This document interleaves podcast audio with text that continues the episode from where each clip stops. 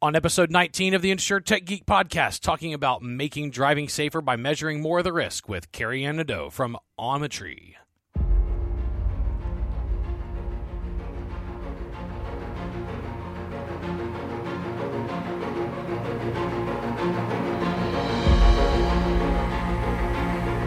The InsureTech Geek podcast, powered by JB Knowledge, is all about technology that's transforming and disrupting the business world. We'll be interviewing guests and doing deep dives into specific technologies that we see changing the industry. We're taking you on a journey through insurance tech, so enjoy the ride and geek out.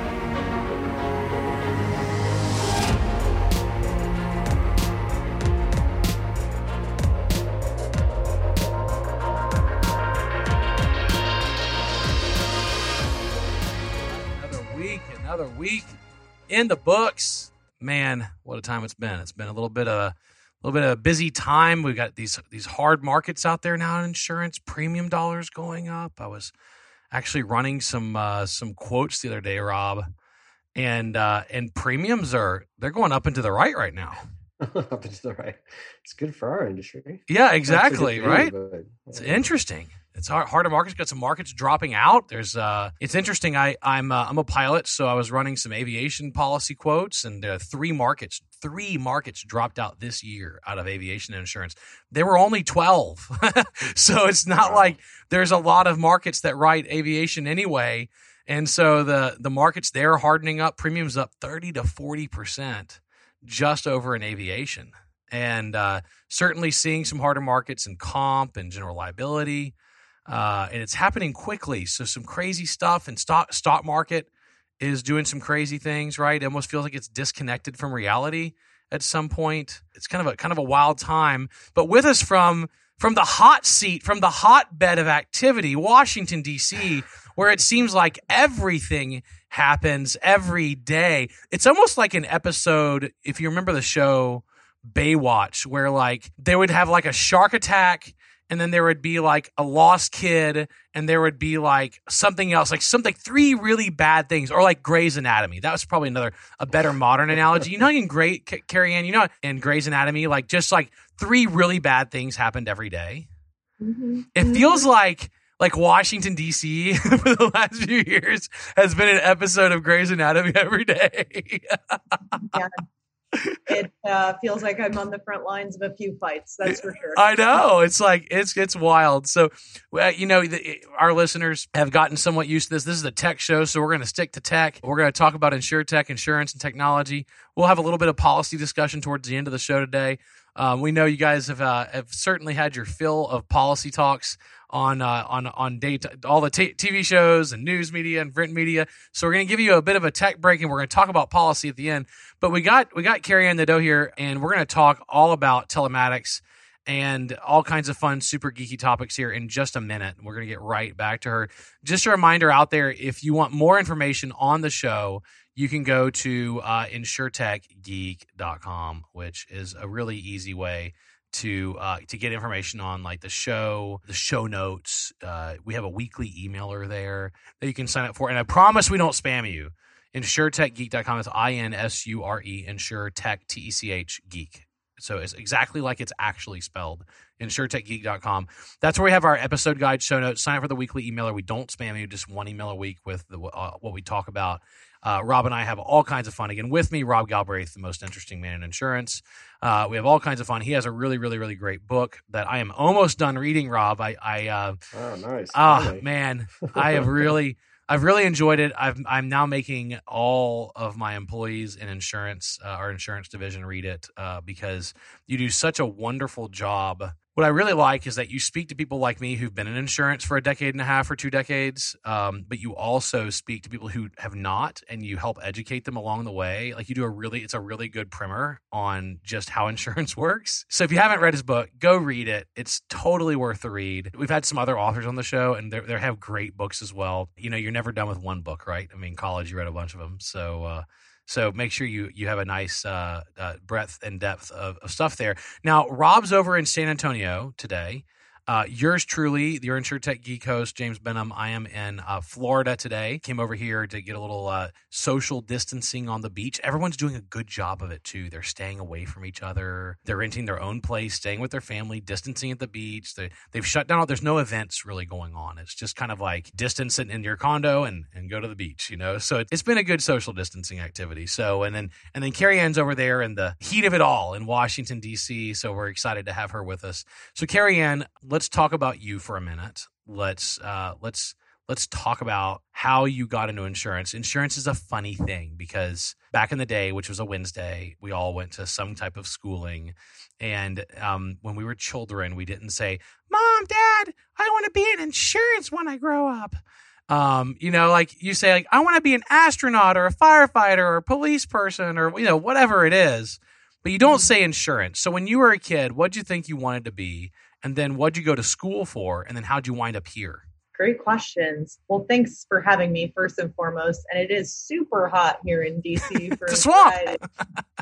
yeah, for a variety of political and It's an actual swamp, though. Like it was built in an actual swamp. So filled in. Um, but now we're draining the swamp with like a alligator, you know, with uh, some sort of radioactive material. So things are definitely different nowadays no, my background, where where it all began, uh, where all the magic happened. I grew up in Hartford. My parents were not in insurance, uh, which is sort of a rare. If you're from the Hartford area, it feels like everybody knows somebody in insurance. But my parents worked very blue collar jobs um, to put me through really great universities and, and educate me. They prioritize education. And what I was always super fascinated about, I would watch Sun well, first I would watch Sunday morning news and then I would watch the repeat of Saturday Night Live from the night before. I had taped every Saturday Night Live. So I fell somewhere between either becoming a comedian or a political commentator as a kid. Maybe there's still a future there, right? We need more comedy and political commentary. But I was always really fascinated with the political commentary that people could make their opinions into facts by selectively bringing together different data. And that's even worse now than it was in the early 90s, right? We see that manifest on a on a grander scale. But I thought to myself, there has to be an absolute truth. If we could measure all of the data in the world and not just cherry pick what we wanted to know, could we measure everything? I was like little baby Elon Musk, right? Like trying to uh, know a lot about the universe. So that actually led me to what I initially thought I would go to school for, which was astronomy. I wanted to become an astronomer. And I think there's still a small part of me that would love to love physics, but calculus I wasn't very good at. Came to find out very quickly that I was more of a statistician at heart and probability theory just just made me excited in a way. So when I went to undergraduate at the George Washington University, I thought I would went in for one thing but definitely pivoted hard towards what my heart uh, was directing me to do. And so I ended up graduating with a degree. At the time only 7 people got this degree, which is somewhat comical because it was a degree in public policy policy from GW, which is in DC. Now it's the most popular degree 15 years later. It has really started to, to grow. I think as people recognize the importance of bringing data to bear in policy, understanding how to uh, you know interpret voting patterns but even more than that how to make policy how to make decisions informed by data that's sort of a recent trend. So I found myself very much in the right place, sort of at the right time with the right interests. And I didn't come back to insurance until 2015 when I founded my company Ometry. In between there, I got a graduate degree from MIT. I worked for Brookings. I worked for Urban. I flexed all that nerd muscle building statistical models about urban poverty and geospatial clustering statistics. I have all those chops so we can nerd out pretty hard on the math. But I decided to found Ometry to take this sort of fundamental understanding about measuring more of things using new data, um, in our case, data that's sourced from state and local governments, to make better decisions. And insurance is great for that. Like, I'm super stoked on insurance because that's what we do fundamentally. We place bets on data driven decisions. And the more data we can collect, the more measurement we can do, the better, you know, informed we can be about underwriting risk, about informing our clients or our customers about how they should safely navigate the world. And I think that that deeply respects the tradition of insurance. But what we should may may want to talk about is how we sort of lost our way, how we don't quite return to the you know revisiting measures. We think oh, insurance is such a traditional, old, awful, ugly, you know, difficult thing, and we don't ask how can we make it better. So that's really what we're focused on at Ometry is using more data, um, creating better measurements to measure, in particular, auto risk. So the risk of the road and where we drive. We want to know are you driving on unsafe roads and how are you behaving on those roads? We help insurance carriers know that too. Very cool. And road assessment was something that I did. I was a city councilor in College Station, Texas for six years, and we had 117,000 citizens driving on our roads every day, and we didn't know what condition they were in. So we deployed a boatload of technology after I got on, because of course you can imagine the data nerd gets on. We also didn't know how many buildings we owned and what condition they were in. And so uh, we fixed all of that with data and our GIS system. I got super deep in our in ArcGIS and our GIS system, and we started quantifying all that. And then we started quantifying our road condition, and it had a had a huge impact on our budgeting process because I ran the budget committee and I authorized two billion dollars of spending over six years because we spent about three hundred and sixty million dollars a year and and it had a huge impact on how we spent money. And that's where we started, man. We started by going to state and local governments yeah. and saying, "Hey, you have very limited resources to spend on road safety, and right now you're spreading everything super thin. Only three percent of the roads cause all the crashes in Washington D.C. So why aren't we focused on yeah. those? Putting all of our resources in." Go all in, yeah. sort of on the biggest problems so I, I deeply empathize with that. You know, in Texas, where College Station is, you have 40,000 crashes a month. A month. Yeah we might intuitively know uh, this intersection's unsafe or that is unsafe, but a team driver might not, truck driver, all these new at home deliveries that are happening. People yeah. are going into areas they've never been before. And like, frankly, they're flying blind. They're, you know, driving with one eye closed if we don't give them this information about, hey, you're riding into an intersection that had 29 crashes last month. Maybe drive a little greater awareness. Yeah, slow down. Drive a little bit more defensively. Slow down. Yeah, exactly. you know, Tex dot Tex dot Texas Department of Transportation has been really awesome to to observe because they're so aggressive about data and research. They they use the Texas Transportation Institute, which is housed at Texas A and M, mm-hmm. and um, they've done some crazy stuff. You know, the diverging the, the diverging star and the diverging diamond intersections they've implemented were are, are just insane to look at. But they drive flow way up and they drive accidents way down and mm-hmm. and it, they're insane to think about because you actually end up crossing and driving on the left side of the road, then crossing back and driving on the right, and and it's it's it's wild, but it works really, really, really well. Um, and you know some other things they really looked at their accident data, and, and they, there were the, the section south of College Station between College Station and Navasota that just called it the Bloody Mile because there yeah. were so many fatalities because it was four lane 74, 75 mile an hour uh, speed limit, no divided, no divider, right? And so unit with these violent, bloody accidents, and so they divided them. They put all kinds of, they put just every safety measure they know, and it plummeted the number of fatalities on those roads by fixing them. And uh, of course, there's the other side that I like that you're tackling, which is the data side. I'm still hung up on this analogy you said of a baby Elon Musk because I'm picturing a six pound, eight ounce little baby, baby Elon, just all wrapped in a swaddling, you know. And I, so I'm just, I'm sorry, I'm having to get past the Bailey, baby Elon Musk uh, analogy. And by the way, can we just stop for just a second? Let's take a time out for just a second and acknowledge one of the greatest moments in human history that happened this week that a private space company put astronauts onto the space station and launched them from Cape Canaveral. And they did it safely and successfully. They got them in the space station. Holy crap, that actually happened, right? I mean, that happened. And yeah, in addition to like COVID 19, drastically, right? We have a global pandemic. yeah. Massive yeah. social unrest. And in the, in the middle of all of this, Elon's like, we're going to the space station. And it's like, and it happened. And it happened. It's nice to, nice to put one in the win column for 2020. Oh, it's a win. It's a huge win. And then right on the heels of that, he did a fifth use for he's launching more Starlink satellites, which are going to enable your technology, Carrie Ann. Starlink is going to be over 20,000 satellites that'll provide low Earth orbit, multi gig broadband everywhere in the planet. He, he launched another, uh, I wanted to say 30 or 40 satellites right afterwards with the fifth flight of this rocket that had been reused. So amazing stuff there. So let's wind back for a second. I know, Rob, I know you've got some questions. Let's go back to you.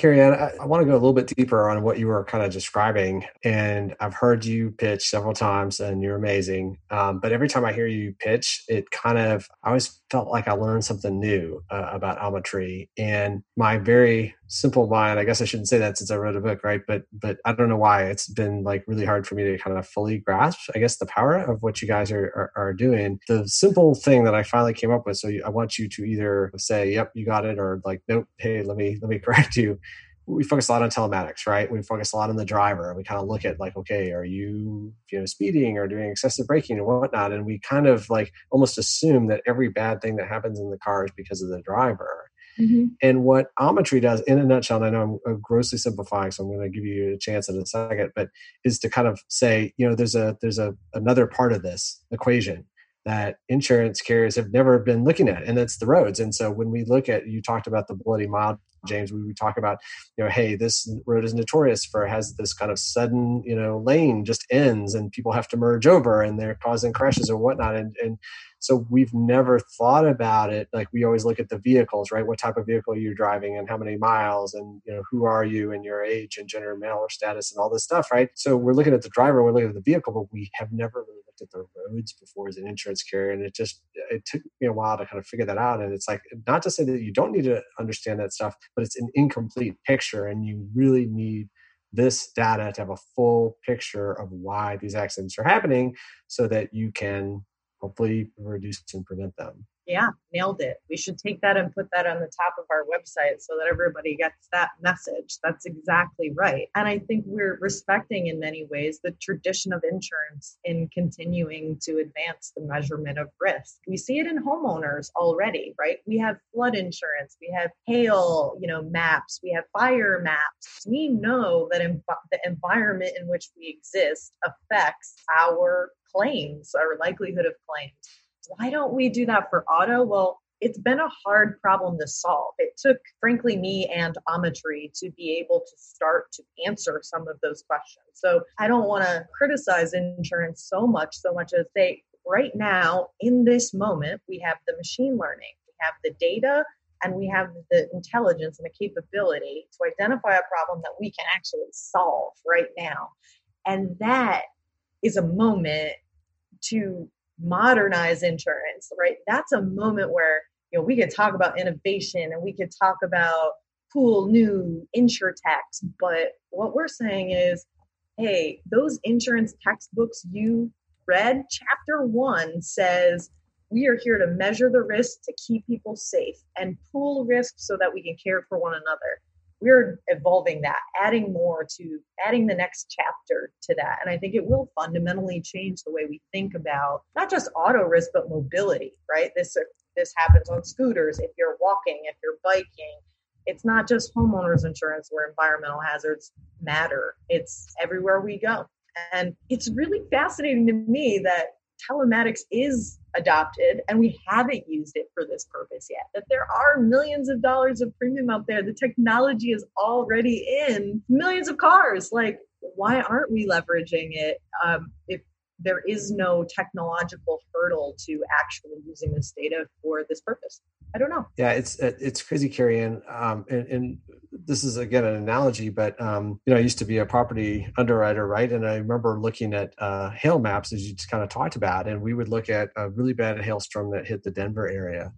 And what we did was we looked at uh, you know where it affected the properties that we had homeowners claims on, and where we had the auto claims.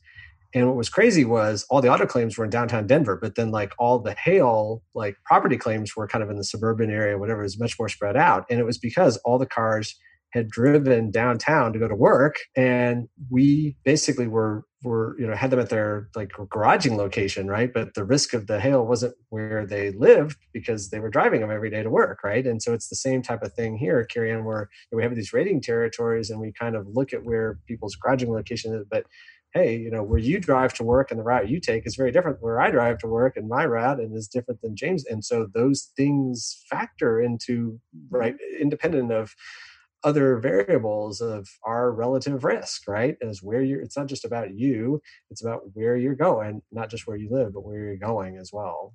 That's exactly, exactly our theory of change is that it matters where you are, right? And you know, if we can bring the math to bear to help insurance carriers understand the dynamism of risk as you move, that's the that's the slot we fit right into. We're excited to be in that space. But like, how far are we going to take this? You know, Let's like let's talk about like the crazy or maybe not so crazy future. Let's mm-hmm. say mm-hmm. we're paying by the mile for our insurance, right? Sure. A good case could be made that insurance should be paid by the mile and not by the not by the um, month or year. So let's say we're paying by the mile for insurance. Are we going to rate every mile of road differently and alter their premium depending on which roads they pick?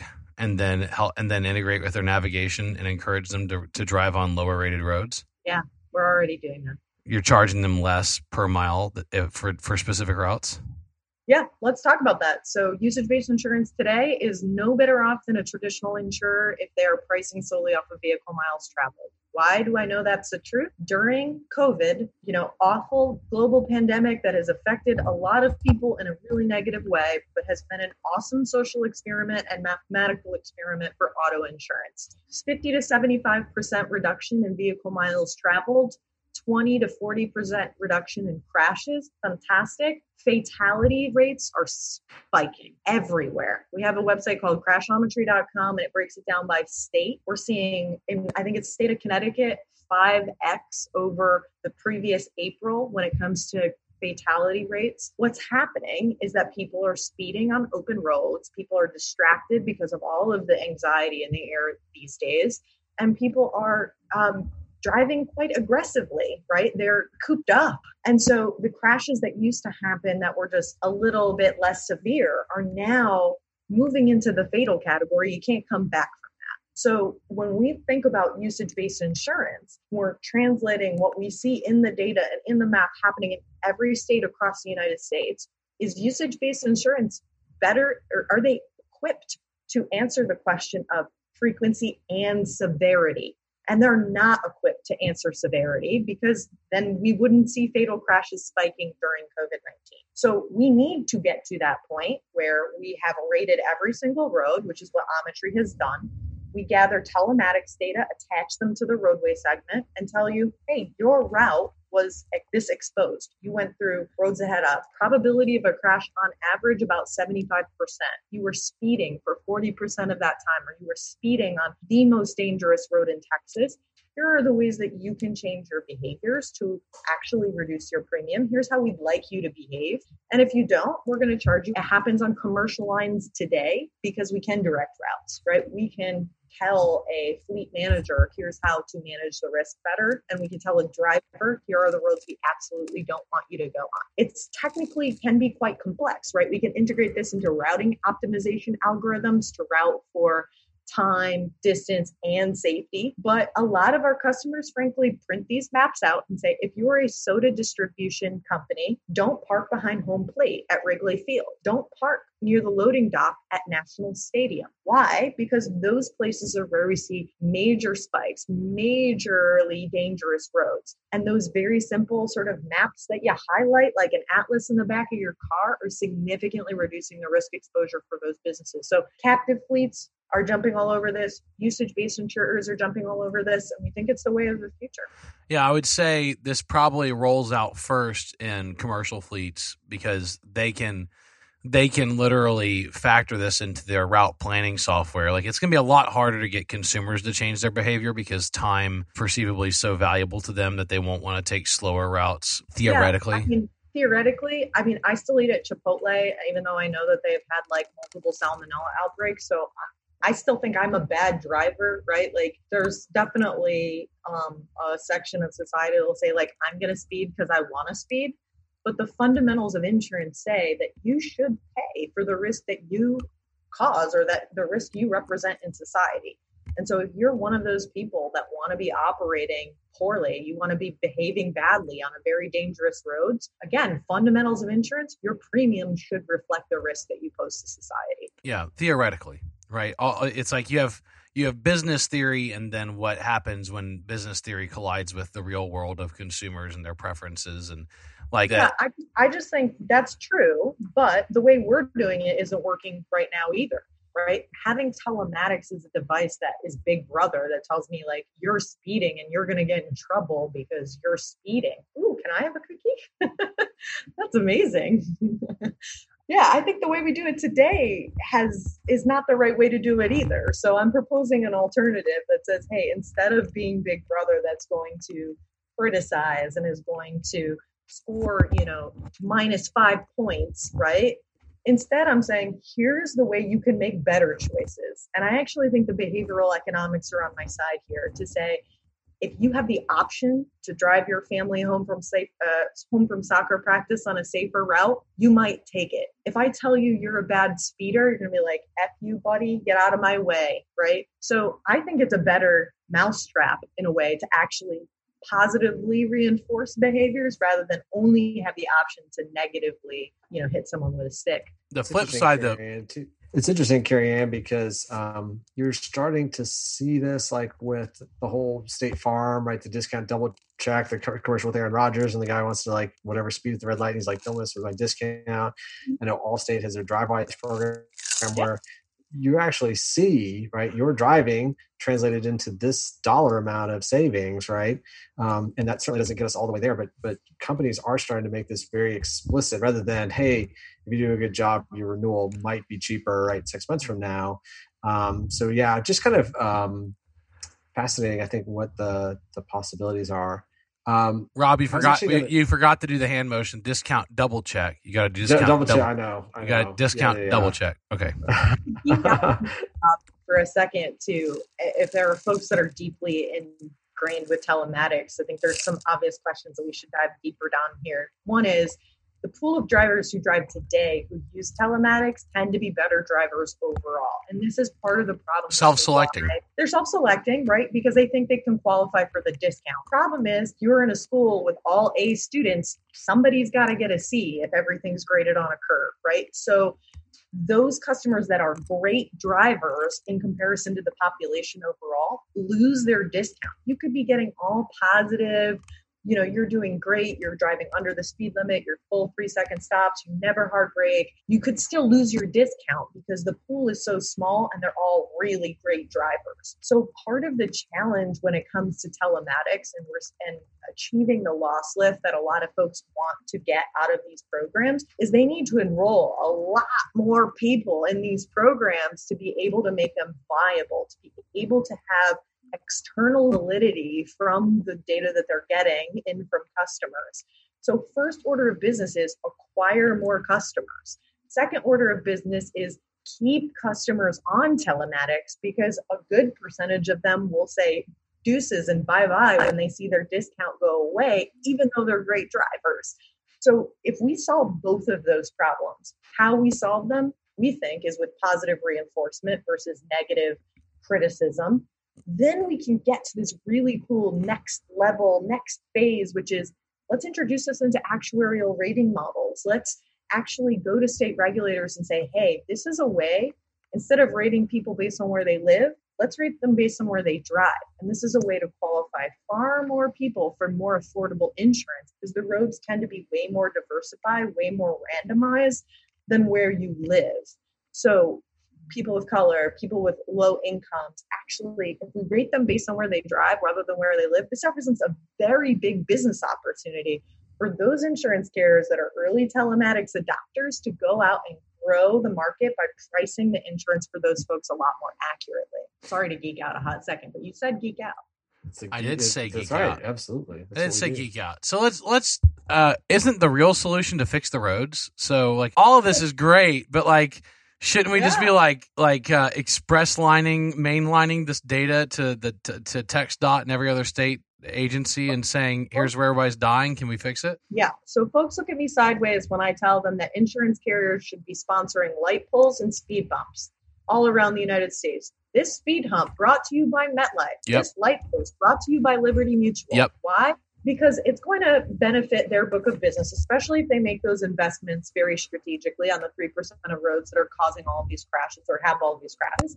Problem is with government, and we've worked with government, the city of Chicago, the Washington, D.C., 38 cities and states around the United States, from Anchorage, Alaska to Miami, Florida. We've done this work to try to get governments to do something about the fundamental underpinning, the problem that we are only seeing the consequences of when people die in crashes on the road. The challenge is, is that governments do not have the financial resources or the incentives in place to actually do the work. So they don't want to know they have a problem if they cannot fix it. That is, there are different incentives in insurance. Knowing you have a problem helps you direct resources to be able to mitigate that risk. And so insurance is just a better spot for this to fit. But hell yeah, I think they should be investing as well, building partnerships, much like USAA has done to do. Safest driver programs in Los Angeles and San Antonio, Texas. The next step for that is actually making actually physical investments in the infrastructure where they know there is a problem. Yeah, I mean, I, I would have loved to have seen a heat map of College Station when I was in the city government, just saying, here's everybody who's dying on your roads. Like, we never saw that. I'll be honest. Like, there was never a presentation on here's where here's where all the here's where all the accidents are that certainly but look government is always going to lag on infrastructure always my dad told me that when i got into politics because remember uh, infrastructure always lags demand, no matter what a government wants to do. So you'll you'll never fix it fast enough. Um, mm-hmm. and and at the end of the day, in, insurance rates. So insurance rates come up all the time at city governments when they're talking about their ISO rating with um, home homeowners insurance. They talk about it constantly, and uh, to be honest, the fire departments use it on a regular basis to justify heavier investment in fire stations because, like, hey, we can get a ISO rating bump, it drops everybody's homeowners insurance, and that that comes up constantly. And and the firefighters should use that because it is a real thing. Like insurers do really look at how close you are to a fire fire station. If this can impact their rates, then it will elevate by proxy. It will elevate the discussion at, at City Hall because if people start paying a higher rates because the roads are more dangerous, they'll bring it up as much as they bring up the ISO rate because I that Am I saying that right? It is the ISO, right? Like, yeah, uh, yeah. No, you're spot on. Yeah, spot so on, James, I've had that conversation with many fire departments. Yeah, yeah. So if we years. so if we change the rating, if we change the rating structure, and we make it a part of the criteria, and then we educate the carrier educates the insured on why their rates are higher because their commute happens to be on a on a lower rated road, then mm-hmm. then by proxy they will bring it up at City Hall. It, will happen. I promise. Yeah. Like, like yeah, we're coming straight at the throats of LexisNexis Risk Solutions and Verisk ISO. I mean, they've been sitting on this opportunity for far too long. So we're stepping in and saying, hey, we've done the math, we've done the hard work, we've done it nationwide, and we're ready to go to market. And we're finding folks that are very excited about this technology. We're the next generation of those companies. And I think they're leaving the door open for us to walk right through it. Yeah, evidently. Because I, you know, certainly with all the with all the the um, the analysis that Rob and I have done, we haven't seen other other companies really tackling this in the same way. We're, there we're are competitors. You know, there's always competitors in the world, but um, I think one of the really important differentiators in the modern insure tech scene. And I would actually qualify ourselves as risk tech, which I know is like the new insure tech. There's always a new underscore tech, but is an important differentiation because we don't sell insurance nor do we overcapitalize through Silicon Valley investors. We take money when we need it and we build a sustainable, viable business that measures risk to support the insurance industry and not to compete directly with it. So, risk tech, I think, is a really interesting, evolving space um, for this very reason that there's a lot that we can be doing to measure that we aren't measuring today within the industry. There's we're not the only ones that have realized that you know there's new evolving data sets means of measurement machine learning and data storage capabilities to be able to improve the way we measure and monitor environmental hazards. That's evolving incredibly fast. Um, the way we leverage public data records the way we price new products, new insurance, right, for new mobility like car sharing and scooters, right? There's a big open, you know, green field for this industry to grow. Marianne, I want to um, kind of ask you, right, as a female founder, Yeah. Um, I saw you on the road a lot when conferences were still a thing, right? And all that. I think at one point it might have been like four weeks in a row. We saw each other at the same event, different cities, whatever. Um, yeah. yeah, yeah, yeah. So, which is great. Company a different name back then, ODN. So, congratulations on the name change to Ometry. But um, my question is uh, obviously, we've got the pandemic going on, right? A lot of these events have dried up or gone virtual. Um, you've won pitch competitions in the past. Um, you know, I think you you know have really built some some terrific relationships. You've got a deep network. So how do you keep the momentum during this time? I mean, you've got a great product, huge opportunities we've discussed. I'm just kind of curious, like how you've had to pivot during this time. Yeah, I mean, I just posted to social media minutes before I jumped on this podcast because folks are lauding this moment as the uh, you know separating the wheat from the chaff. That there's their insurtech was totally overhyped, and that the businesses that don't survive this moment are the ones that are valuable. And I really don't think that's true. I've talked to so many fantastic founders that before this were growing businesses like I don't want to name names because a lot of them have shuttered privately, right? A lot of them have said we're shutting down the business for now, going dark.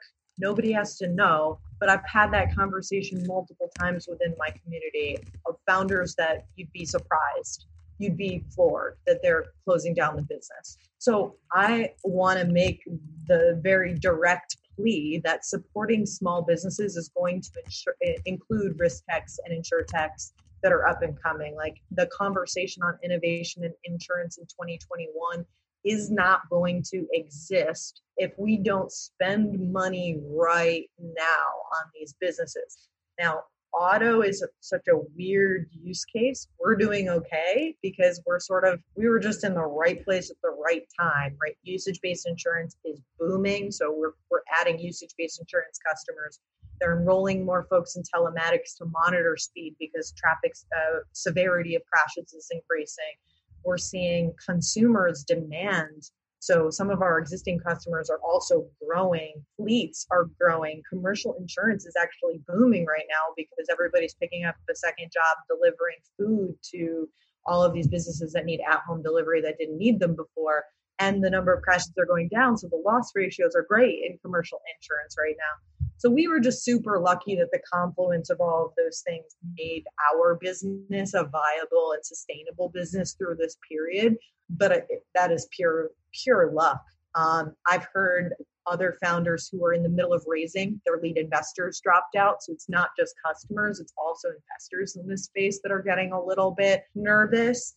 And frankly like most businesses are going to need to raise capital to be able to survive not just covid but the extensive sales cycle that's required to sell into insurance. It takes a long time takes 3 to 5 years of building relationships to be able to have the trust to be able to sell something into insurance. So I uh, very much worry about going to raise capital soon, you know, in 2020 any business that needs to do that, and we are very much in that position, is going to struggle because our sales numbers are not hitting the targets that we would have expected if the economy was normal and if businesses were open. It's really hard to sell a new customer you have never met before in person. Like Zoom's great and all, but investors have told me this. It's hard to invest in a business, a founder you've never met in person, a hard to buy a product that you can't actually say like is this person do i trust this person? Are they trustworthy? Are they cool? Like are we good? You know in addition to all of the internal protocols that are now delayed or otherwise modified because you got to go you still got to go through it you still got to go through legal but everybody's working from home and nobody has access to core systems and everything's delayed. So I'm very nervous about the insurtech and the risk tech community and just from speaking personally. And I don't want to speak on behalf of anybody, but I would encourage those with the means. You know, if you're returning 15% of premium to drivers right now, you can be putting a little bit of money into the risk tech and the insurtech scene to just keep it moving forward, to keep gas in the engine because, man, they are struggling. Or you can let them fail and buy their assets. There's two ways to look at that, right? I mean, it, it could be a buyer's market on tech, uh, on IP in the next uh, next coming months. Uh, it, it's a it, it'll it'll it'll break both ways, right? The economy it might be V-shaped, it might be U-shaped, uh, it might recover fast enough. The stock market, I don't think, is a good indicator on how the actual real economy is doing because uh, we we have 40 percent, 40 million people unemployed, and the stock market's in in the in the ceiling, and and I'm like, I, I really would like to see unemployment numbers trend going down before I really believed that the the market should go up.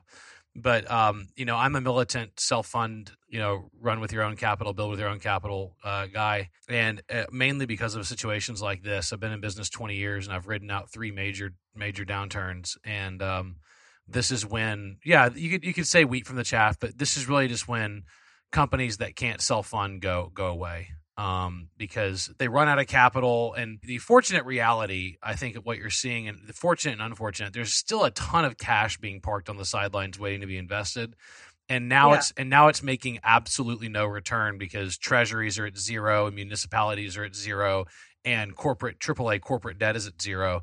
So they'll be looking to deploy, but what they've done and what we've heard of, because I run two podcasts, this and a construction tech podcast, and I and I advise a lot of startups um, out there. Largely, I advise startups on how to become profitable because that's something that evidently they don't teach uh, at all.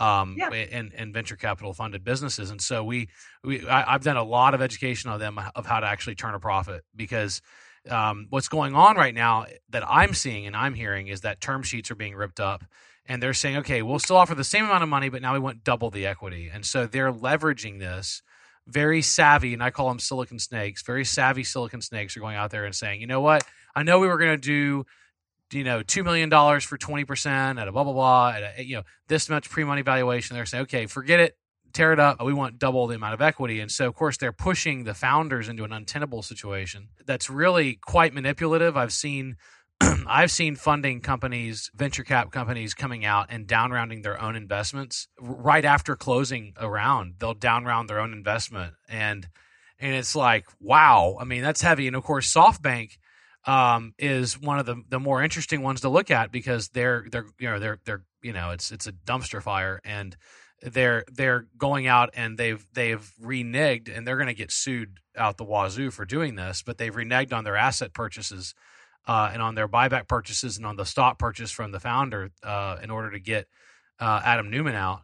And Neumann and and uh, WeWork were the number one tenant in New York City. They were the number one tenant in London. And so you're going to have these massive sweeping consequences that have yet to. None of this is even ha- had consequences yet. We haven't had long enough for all these consequences to take place. So it's it's fascinating. I'm not reveling in it at all. I I want what I want is I want all these companies to figure out how to grind down and turn a profit or at least break even and and survive long enough you know yeah let's talk about that because i think we're totally on the same page and frankly as a female founder i don't have the ability to walk in with the bravado of adam Neumann and walk out with that deal like, it's just not going to happen and that's the, and that was such a bs deal too. I mean come on. Like the deal he struck where he, he gets the name of the board they get the name this ex- happens all the time though. It just depends frankly like what you're able to get what the market is willing to give. So no fault to you know being able to strike an amazing deal as a founder. I'm pro founder friendly deals myself as a founder but as a female founder i'm not in a position to rely on silicon valley to be able to finance my company into perpetuity so putting that option sort of off the table for us, we absolutely need to figure out a way to become revenue positive. We also need to figure out a way to get insurance carriers to take that parked money and start spending it because it's not just on the business owner to yeah. uh, be able to build a profitable business. You need customers, yep. right? You need customers. So I can't tell you how many you know deals that we started in maybe november or december that we'd expect to be maturing now that our internal advocate was furloughed or fired does that mean that i'm not a good business owner that i can't bring in revenue for my business no it means that no your it means your deal got reset it's yeah. it's terrible it's a terrible exactly. feeling and it happens all the time and it happens a lot in insurance if you could believe it even without covid you know that oh. you have to start over from scratch Carrie Ann, it happened to me. There was a major multi-billion dollar broker that will not be named who came to me and said, "We want to build a, a specific solution." I'm, I'm going to be really generic here because it would be easy to figure out who this is. And we want you to build this specific solution. We're going to build it on spec. We're going to share transaction revenue. Okay, so it was a revenue share deal. They weren't licensing the software from me. We were entering a JV. And the the the people I were dealing with were fantastic, amazing. None of them turned over. But evidently there was a producer up here that had the majority of the book of business for this particular line of business that this JV was around. And about halfway through the project, uh, he left and took the book with him, and they didn't tell me. So I finished out the job. I, you know, and, and this was hundreds of thousands of dollars flowing out the door in development. I finished out the job, and then we get to it, and then the transaction volume Gary, it was terrible. It was like we went live, like, okay, we told all of our customers. It was like one order, dot, dot, dot. Next, three days yeah. later, one order. I'm like, oh my gosh, like, where is the transaction volume do you guys committed? And they're like, well, that guy um, that had the book of business, he went to another broker and he took the yeah. book with him. I'm like, when did that happen? Like, I mean, it's because you know, insurance is that way, right? You get these internal champions and you have like these people, these producers that own the accounts, you know, like personally, and they they walk with their accounts, they walk with their book. And the same yeah. thing with underwriters, right? They walk with their book. It is such an intensely personal business and that and they don't tell the tech companies. They don't tell us what's going on. Correct. And i think you know we're comrades in that that it is not easy to sell into insurance. The next business i start i'm going to sell coral in the caribbean and go park my ass at the hilton in bermuda and just sell from there because it is not easy to sell into insurance but one thing that insurance can carriers can do now is recognize that supporting small businesses it means in their industry as well. Like it's not just buying an extra cup of coffee from the local community. It's saying hey, we do want more diversity of ideas. We do want to see the next generation of insurance products emerge either from within our organization or mature to a point where we can acquire them, that the IP is mature enough and the geographic coverage is large enough that that, that makes sense. But I'm very nervous for 2021 when we go back to those conferences that it's going to be a lot of people and they're going to be looking around for all of the women and all of the people of color and all of the new insure tech products that we have fun criticizing or promoting or figuring out, you know, how's insurance going to we're not gonna be there anymore if you don't yeah. start yeah. up. Yeah you gotta well you gotta you gotta you gotta invest your budgets. And so you can't you know you can't just uh, just lock up and freeze up. And i think it's been really interesting because we we actively work as service providers for some really large insurance companies. And we have we have amazing client, like really amazing clients on our service business, and they have been so calm, cool, collected, and steady Eddie. I mean, so steady. And I know of others that are just so freaked out right now. Like they're just, it's like they're having, they, they're, they, it, and it's, it's really remarkable. And it's all about the executive team and how, how well they deal with adversity, right? Um, it's really, really, really can be really tough for some to adjust to this. Rob, um, in the interest of time, you have a really, really great closing question, and I want to provide us some space to talk about that. Yeah, we're recording this in a week where we've had a lot of uh, protests. Um, you know, we've had some some high profile killings in the news, and again, I don't. This is not a, a political show or anything like that, so I'll, I'll just kind of leave it at that. But um, you know, I know for me, I've been kind of reflecting on people of, of color and specifically Black people that have really helped me uh, along my career. And I've had just some amazing folks that have really supported me, both in my uh, career from the very beginning all the way through, that have supported me when I launched my, my book last year. And um, so I know, you know, again, this is a personal kind of, you know, Rob thing. I'm thinking about you guys. I want to say thank you, and and, and um, I know this is a really you know difficult time uh, for all of us as a country, and I think it's important to have conversations about race relations and racial injustice, et cetera. So again, not a political show at all, and I know both of you are are, are very kind of passionate about this topic, and again, we'll turn into that.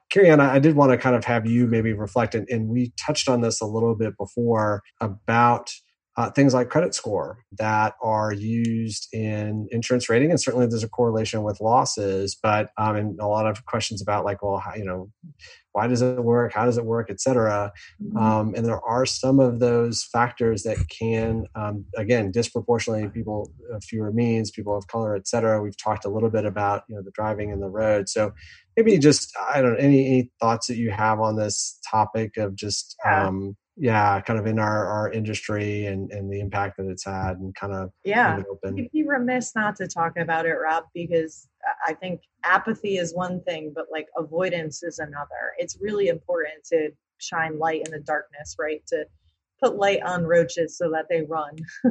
um, the I feel like you know, look, we're on a conversation. It's for white people but as a white woman specifically i feel like i my voice should be the absolute loudest right? Like i should be the one that is the most vocal and turned up to 11 um, because in some way there is some intersectionality between the you know disadvantages that people experience every day it is hard to experience if you are not of that uh, if you are not a black person it is very hard to know what that feels like. Um, but i do think white women in particular have a great moment to be advocates for people um, who are similarly faced with adversity or difficulty. And insurance specifically i mean we look at we talk about institutionalized racism in quotes and we throw that word around a lot. I think institutionalized racism is not just in police forces it's in financial services. It is in the way we extend and lend credit and as a consequence has bled into the way that we extend insurance as well. So i think back to my own experience and my own privilege which is that my mom did accounting for a local grocery store. So she counted money all the time, right? She was very financially conscious. She understood that when I went to college, it was an important time for me to open up a credit card at 17. And she co signed that credit card and she helped me start building credit so that today I'm able to put some of you know my business on my credit cards if i need to during a difficult time. My counterparts people of color who came from communities where they did not have the same financial education they did not have the same access to banking they did not live in communities that weren't redlined and weren't otherwise disadvantaged historically they're starting from a very different starting point than i started from. So recognize first recognizing my privilege is really important but then to be able to say institutionalized racism is part of our industry and it is part of our industry. What are we going to do about it? Because it's one thing to talk about it and it's another thing to act. And i think this moment the racial injustice the global pandemic and the exploration into space sort of together let's bring all three of those things together. What we're saying is look here's a great opportunity to modernize to take this moment and act differently. So, what one way that I think insurance carriers can think about this problem, can invest some mental energy, if not financial energy, is to explore alternative measures of risk. I'll speak to the profitability first. It is super important that anytime a insurance carrier invests in a technology or a new business or even in, invests in D&I, diversity and inclusion, that they think about the bottom line. They still have shareholders, they still have profitability that they need to hit certain thresholds. This is also a profitability, this is also a profitable market to move into. There are people who are overpriced. If we can more accurately price their insurance, we can seize, we can acquire customers. There are immigrants, people of color, people who speak Spanish, people who don't speak English or speak other languages, women, there are plenty of customers if we try to get them. Now, we cannot use the traditional measures of risk to be able to qualify some of those people. But I'll give a very quick example of how Progressive did this 10 years ago. They said they looked at their data and they have a lot of data, so they're able to do this. They said, let's look at our customers. We found that dads with two DUIs would never commit a third DUI. They segmented that portion of the market and they said every other carrier is going to give them an extremely egregious price. We're going to undercut those carriers, give them an egregious price because they still did have two DUIs, right? That they're not getting the discount, but we're going to be able to undercut that market, grab those customers and acquire a lot of people. And guess what? They did that profitably. So it's not just a racial injustice. I think there's an opportunity if we think about this as a from a profitability perspective and the important sort of constraints that executives have to expand their book of business. This is a, an op- there's opportunity in crisis as well. But secondarily, let's talk about the social justice component of this.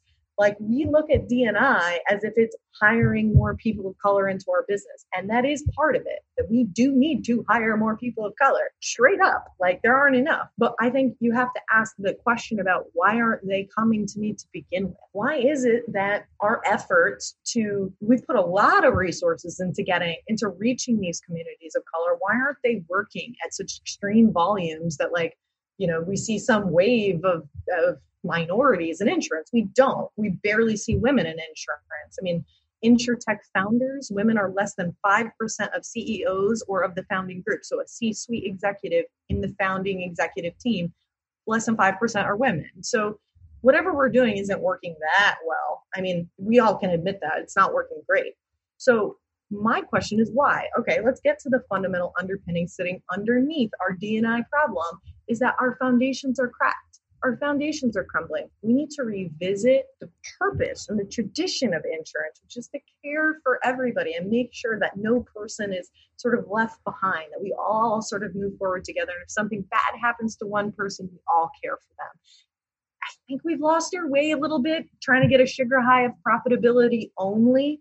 And if we came back to that fundamental of insurance and said, how are we not serving these people specifically how can we take the risk measures we use today and throw out the ones that aren't working or throw out the ones that are working but not for that group of people and swap them out. Try new risk measures. Ometry is not the only one you should try. There are plenty. Bob frady over at HazardHub will tell you all about the numbers that he has for homeowners insurance.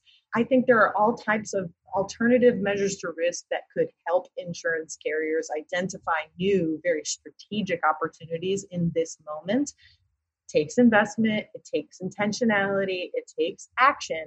But again, as a white woman, I am okay being on the pedestal with the light shine on me to be the advocate for the people that this will benefit who are not in the conversation, who are not in the executive suite. Because even if my business, even if people come at my business for it, and they do, uh, you should read some of the trash on my LinkedIn, right? It happens, I will die a happy person knowing that I tried my best to make sure everybody was taken care of. And that is why I'm such a good insurance professional, right? That is the thread that unites all of us. So in this moment, we need to return to that and what can we do? What how can we actually turn inwards like you are, Rob, and question, am I doing good for everybody? Like, could I be doing more? Could I invest in alternative measures of risk to qualify some folks that I normally might turn away?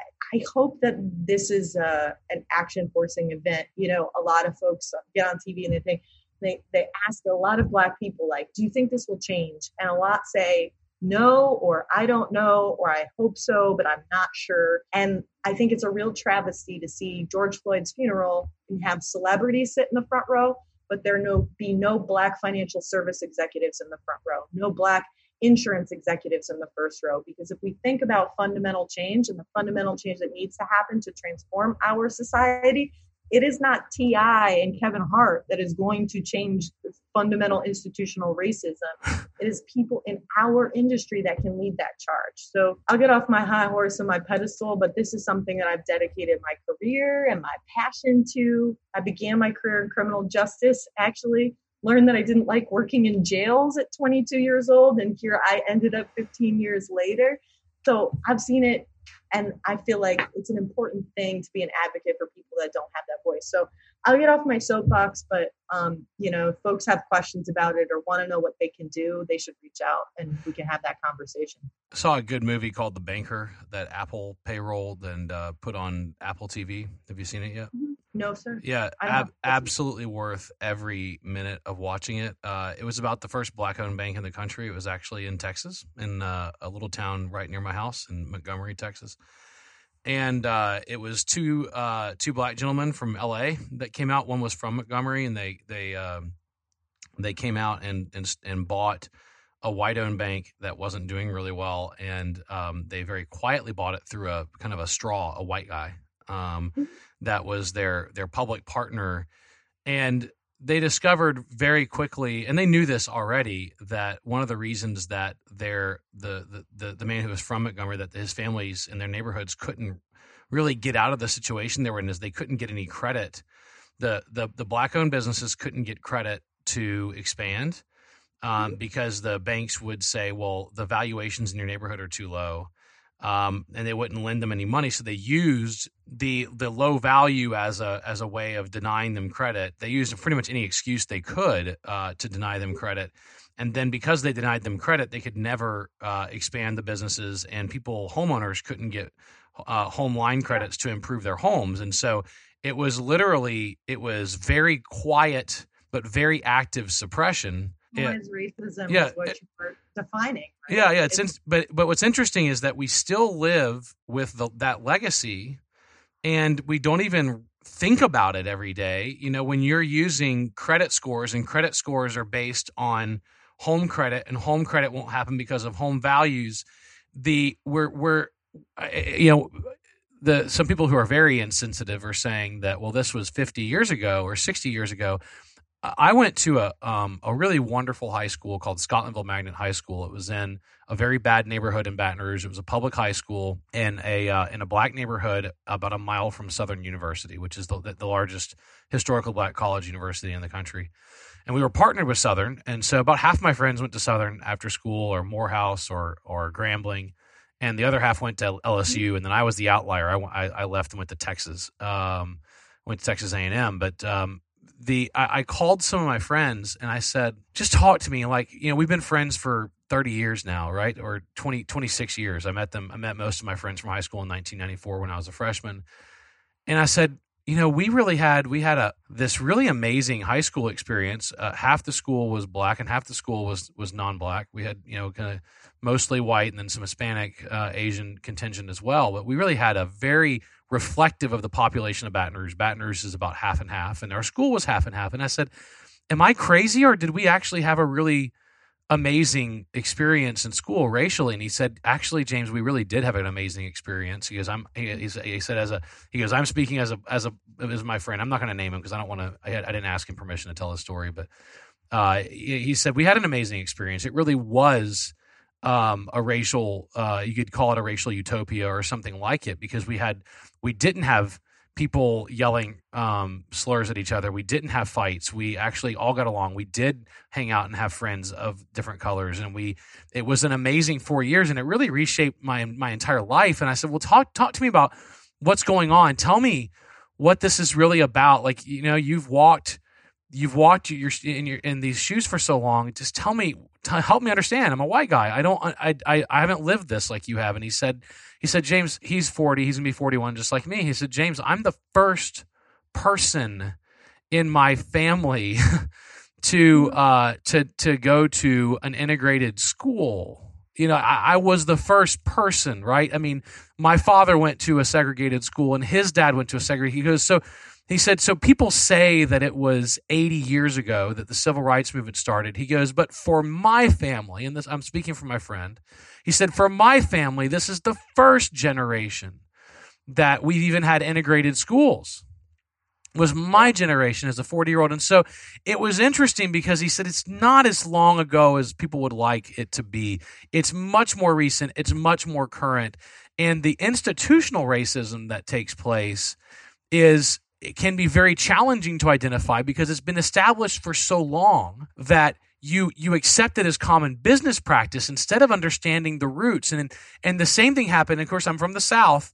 When you talk about the statues and you and everybody gets really upset that they're tearing down statues of civil war generals. And then you when you actually dig into when the statues were erected they were actually put up in the 1950s and 60s um, to, to thumb in the eye of the civil rights movement and then you go well tell tear, take them down. I mean like if if it was put there with good intents right after that person died to honor some good things i mean you, you know you, this is where you got to be careful in statues right?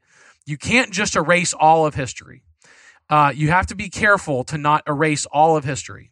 At the same time you have to be careful uh, to not idealize significant evil. It's like you have to walk, a, you have to understand context and you have to understand the body of work that someone did. And really, um, if you expect perfection from your from your forefathers, you are bound for disappointment. So you can't expect your forefathers to have been perfect, but you also cannot idealize fundamentally evil people. And so you have to you have to you have to identify their their body of work, them as a human being, and then and then when when stuff like this happens and you know I, I, I did i called my friends from from high school i called and by the way this is a people of color issue a really good friend of mine who's been on one of my other podcasts uh, who is not a uh, he he he was he was um, an immigrant into the Caribbean islands, and he is a man of color, but he does not identify as black because he has he has a very um, diverse lineage. He said,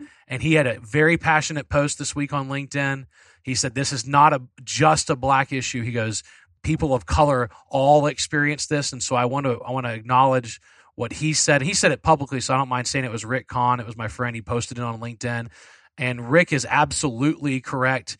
He has personally experienced identical experiences like this from being arrested falsely, being you know uh, being persecuted falsely, being detained without just cause. Uh, and he he is a man of color, and so I, I also want to say that I think in insure tech, what we can do in technology is we can first try to identify in the software that we build what I what I have called for a long time creator's bias. I think we like to, to pretend that software is unbiased, and it's not software is a reflection of its creator. And so we have to look for institutional racism that has creeped into the algorithms that power our software. And we have to really look at that like, okay, where's the creator's bias in this software? So that we can help identify that and, and bring it. If if we control the, the, the the development of our software, we can directly influence that. If our clients control the direct development of the software, we can bring it to their attention and try to affect change that way.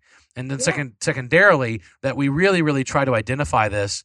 And of course, personally, I'm a big man, like just big man of action. Like, let's just take action uh, if you want to take action, then hire people of color. If you want to take action, then stop discriminating against your customers if they're color. I mean, that that's direct action. That's a way better than a letter from the CEO or a letter from the chairman on your social media channel. Is is take action directly, but also in in technology perspective, start looking through your code and look through your stored procedures and look through your filtering criteria on your SQL query statements and and ask the here's the question you ask ask the question why why is that conditional statement on there? Why are we looking at that credit score if it doesn't actually help us find how much risk there actually is? Rob, yeah. Rob, I, I want to hear from you too because you've been you've been very patiently waiting for us to finish our soapboxes. I'm sorry. No, I, I, appreciate both of your comments, and and um, I do want to be respectful of your time, Carrie Ann. So, um, you know, I, I, think for me, we talked this week, right? It, it, it's not okay to be silent on the topic. So I'm, I'm glad that we are addressing it here. And um, I've been fortunate that actually my best friend in uh, preschool uh, was a black boy, and uh, his family was actually of means. So they drove around in BMWs. They would invite me over to his house and get to play with a bunch of toys. Uh, they would just kind of like occasionally, you know, um, uh, go to a fancy hotel and be able to use a pool and all that. And they would invite me over as a friend and be able to do that. And so that was kind of my first experience. So like that, I guess I've kind of Mm-hmm. you know it obviously took a while to kind of understand like that is not the norm and that is not what you know many black americans uh, um, experience and so i don't know i always kind of go back to that right and and, and we drifted apart but when i see um, you know, obviously some of the items that have been in the news, I, I, think about like what happened to Travis. Like, is he would this happen? You know, what experiences has, has he had as a you know as a black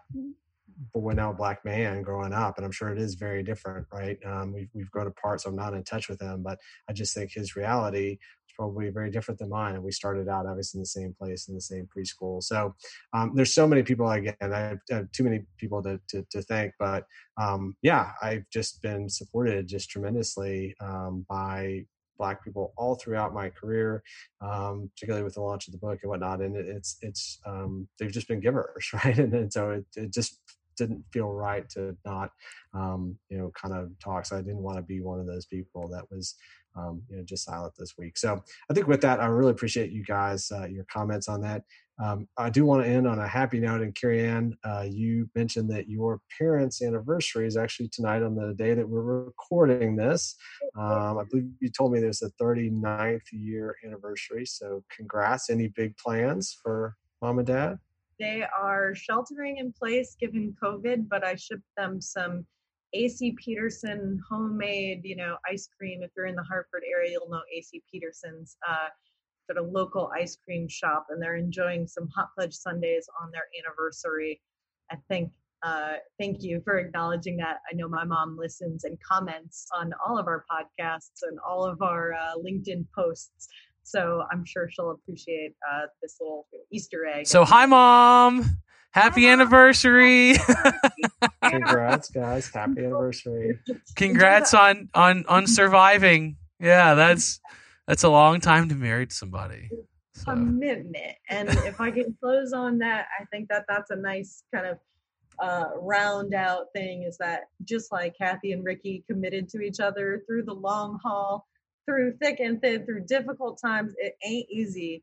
But if we're committed to each other, we're going to end up with ice cream sundaes all together that we can enjoy at the end of the day. yeah, that Hopefully it's an analogy. that kind of does wrap it up, doesn't it? The greatest of the two commandments: love God, love others. Uh, you know, it's a it it helps uh helps a lot of the the the uh, if you just love other people, uh, it certainly goes a long way uh, in your life, and uh, and certainly. Uh, builds a lot of friendships. Uh, I, I tell this to my my ten year old daughter. I've, uh, you, you saw the ten year old came in and gave me a cookie, and we Yeah, say. Oh, it- oh, it's delicious too. And I, I'll, I'll tell you this: uh, we we she and I say this to each other a lot because she she always wants to go and meet new people, and I say, why do we want to meet new people? She goes, because life is better with friends. And I said, yes, honey, life is better with friends. And we we talk about that a lot. And she has such a oh, she has such a friend's heart. You know, she shows compassion and friendship every day. Hopefully, she'll become an executive in insurance. One I hope I would love it, and she would be she would be a riot. You know, she's she's amazing. Uh, she loves to hike. She loves to, she's like me. She has FOMO. She has fear of missing out. So she wants to do something every second of the day. So we do guitar together. We do hiking together. We do flying trips together. We do dog rescue trips together. Like we we like she's like attached to my hip, and we're always doing something. And so uh, she's she would be a riot as an insurance executive, and she would do a great job. Guys, look, thank you so much, uh, Carrie Ann Nadeau. Uh, thank you so much for your time. Um, thank you so much for your comments, uh, your insight. Um, thank you for risking capital and risking your time in creating a business that the industry needs. Thank you for your comments. Um, you are absolutely right. Insurance companies have to recognize as well um, that if they want innovation, they have to support innovation and supporting innovation. Best way to do it is to do business with people. It's not not not handouts. You're not asking for handouts. You're asking you're asking for contracts, and and so that that is absolutely a such such a great point. And uh, Rob Galbraith, Rob, thank you so much for your time as always. It's so good to to do this with you, and I really appreciate it. So We love you, Rob. Absolutely. Oh, thank you very much, Carrie Ann. Where can people find you? Yeah. So they can go to ometry.com is our website or crashometry.com, which is where we're tracking crashes during COVID 19. Best way to connect with me is on LinkedIn, of course, but also during uh, this very interesting conference free time, we've launched a text message line. So they can text me at 203 633 7697 and we'll communicate directly by text because I really miss having informal, frequent touch points, sort of impromptu. You think of us and want to send us a note. So get on our text message chain and we can start chatting direct. Oh, super fun. Awesome. So you heard it here. Go and check it out. Uh, again, this has been the InsurTech Geek podcast powered by JB Knowledge. It's all about technology that is transforming and disrupting. We had a big dis- dis- uh, discussion around that word disrupting last week. Disrupting the insurance world. I've been your host, James Benham, with my co host, Rob Galbraith. Uh, that's endofinsurance.com. Thanks to Jim Greenlee, our podcast producer, and Kara Dalton Aro, our creative producer. And thank you for joining us today. We're uh, taking you on a journey through insurance tech. So enjoy the ride and geek out. See you next time.